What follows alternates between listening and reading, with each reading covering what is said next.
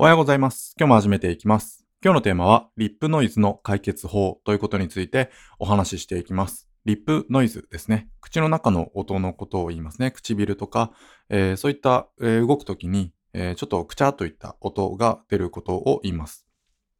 という収録をしていて、えーリップノイズが入るとすごく恥ずかしいんで緊張しますが、まあ、えーそんなに気負わずに話していきたいと思いますね。で、このリップノイズっていうのがすごく私が悩んでいてですね、まあ、ポッドキャストを撮ってる方だとわかると思うんですけど、まあ、何回かこう自分の音声とか聞くと、まあ最初の頃なんかひどかったんですよね、本当に。えー不快というか、まあ、自分が撮ってる身だから気になっているっていうだけで、まあ、普通に聞いてる人はそこまで気にならないかとは思うんですが、まあ、自己満足の世界ですかね。リップノイズが気になるっていう自己満足、リップノイズを、えーなくしたいっていう、えー欲求があるということで、今回、えーこういったことに悩んでる人がいるんじゃないかなと思って、えー音声を撮ってみました。はい。自分なりに解決策をちょっと考えてみたんですけど、まあ、それをいくつか紹介していきます。えーまず、えー収録する前に歯を磨くということですね。まあ、私は基本的に朝撮っているんで、朝起きたら、えーまず、えー顔洗って歯を磨くので、まあ、自然にできているんですけど、うん、何かこう、仕事をしている、えー家で在宅で仕事をしてて、えーさて、じゃあ、えーポッドキャストでも撮ろうかなというふうになった時にですね、えーそこから歯を磨くのはめんどくさいとは思うんですが、えーこれ歯を磨くことによって口の中のなんかこう、うん、細菌だったり、ネバつき、細菌っていうのはすごいネバつきを生むんで、まあそういった意味では歯を磨くことによって、えーすごくひ、えーすっきりして、えーで、舌も磨くといいですね。舌、舌にもネバつきがつくので、まあそれをクリアにすることで、えー最低限の、えーなんていうんですかね、下準備というのが整うような気がしましたね。まあ、えー舌、えー歯を磨いて磨いてない状態で収録したことがあまりないので、まあ歯を磨いてないからといってリップノイズがすごいっていう風な、うん、実感はないんですけどね。はい。えー次ですね。水を飲むということですね。えーまあ、私は今、左右を飲んでやっているんですけど、まあ、夏だったら水ですね。えー水を飲むことによって、えー口の中をさっぱりさせます。やっぱり年がですね、30とか過ぎてくると、口の中が乾きやすくなるみたいなんですよね。なので、水を飲むことによって、えーあー口が乾くことによって、こう、粘つきが生まれて、リップノイズが生まれやすくなるので、まあ、水を飲むことによってさっぱりさせるということですね。はい。で、3つ目が、この今、イエティをマイクを使ってるんですけど、えーその後ろにですね、えー感度の調節ができるんですよね。で、今それを一番下に下げてやっています。で、これ感度を上げると、うーん、なんかこう、外のちょっとした車のさーっていう通る音だったりっていうのも拾っちゃうんですよね。で、今こうしてマイクを、えー口、かなり近づけて10センチぐらいで離しているんですけど、えそうするとですね、感度がめちゃくちゃいいもんだから、リップノイズを拾いやすくなるんですよね。で、これコンデンサーマイクの弱点と言われていて、感度が調節できるんで、まあ一番下に下げておこうかなということでやっています。で、まあついでにマイクの、マイクと口の距離ですね。4つ目、マイクと口の距離。えーこれもですね、えー録音できてるか。びっくりした。止まってるかと思った。えーマイクを口から、えー離しすぎると低音が入らなくなって、音自体が悪くなってしまうんですよね。えーなので、なるべくマイクと口の距離は近づけた方がいいよっていう話なんですけど、まあ、えーやっぱりコンデンサーマイク、例によってコンデンサーマイクは感度が高いので、リップノイズが入りやすくなるということなので、まあ、これはすごく今、うん、悩みの種というか、まあ、10センチでやっとけばいいかなっていう感じなんですけど、うん、っていう感じですかね。やっぱ一番話すのがいいっていう風な情報も目にしたんですよね。えーマイクと口を離せばリップノイズは入らないよっていうことなんですけど、それによって低音が入らないことによって、なんかこうスカスカな、えー音声になってしまうということになるかもしれない。というか一回やってみたんですけど、なったんですよね。なので、えーまあそうですね、他の対策でリップノイズを消していこうかなということです。で、5つ目がポップフィルター。まあ、ポップフィルターもこう何かしら、えーまあ、本来の意味は違うんですよね。あの、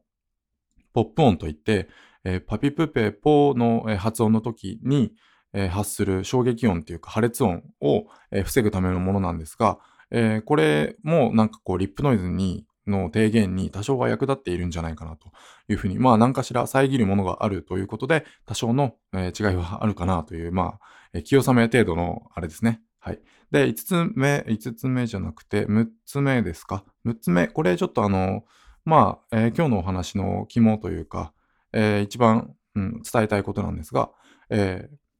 ーなんだ、あの、音声編集ソフトっていうものがあるんですけど、まあ、基本的にスマホで撮ったりしてる人は、こういうのを使わずにやっていると思うんですが、えー、これをパソコンで、えー、収録してる時にですね、パソコンでその音声編集ソフトを立ち上げて収録をすると、いろいろカットができたりとか、えー、ノイズを低減したりとかっていうことができるソフトなんですよね。で、無料で使えるものが、 Audacity というものがやはり有名なようで、え皆さん Audacity 使ってる方が多いです。えー、ただ私は Mac なので、えー、 GarageBand という純正のアプリが入っているんですよね。で、これ非常にシンプルでかっこよくて、えー、体感で使えることができて使いやすいので、え使っているわけなんですが、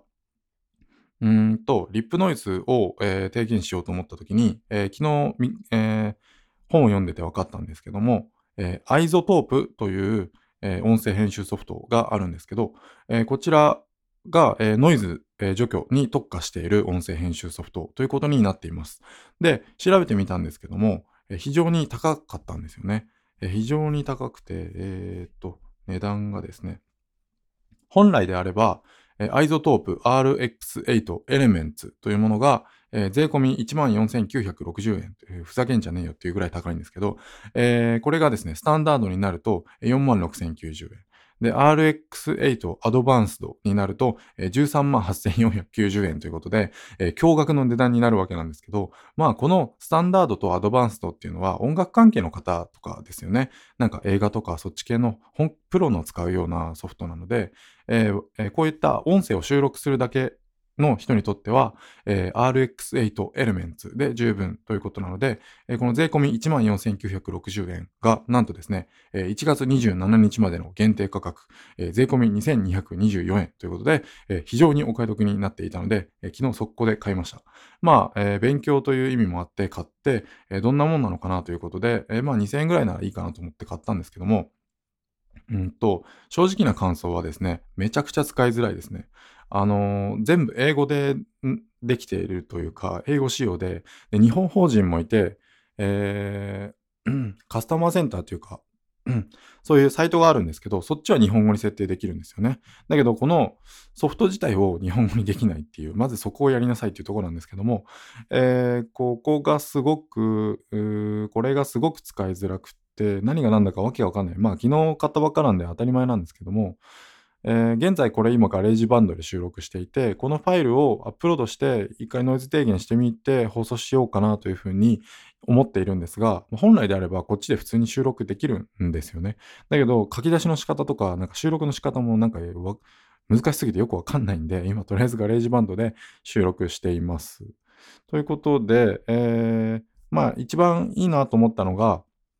このソフトの中に入っている Repair Assistant という機能ですね。 Repair Assistant。これが AI が自動でノイズを、えー、除去してくれて3種類に3種類のサンプルを作ってくれるんですよね。えー、なんか、なんとか、ライト、ミディアム、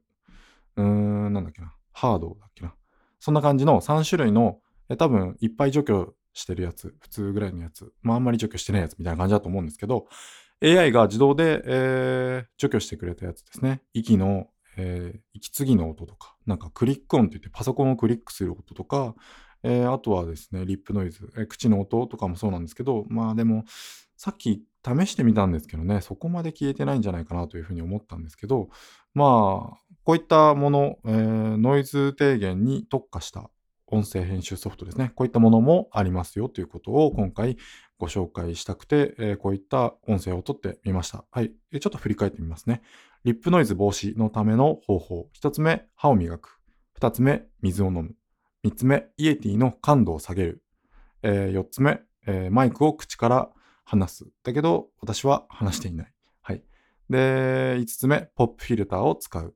で、六つ目、 iZotope でノイズを低減する。ということで、うん。この方法が今のところ私がノイズ、リップノイズに悩んでえー、いろいろ調べて実践してみた結果の中身というふうになっています。はい。以上になりますね。またよろしくお願いします。ありがとうございました。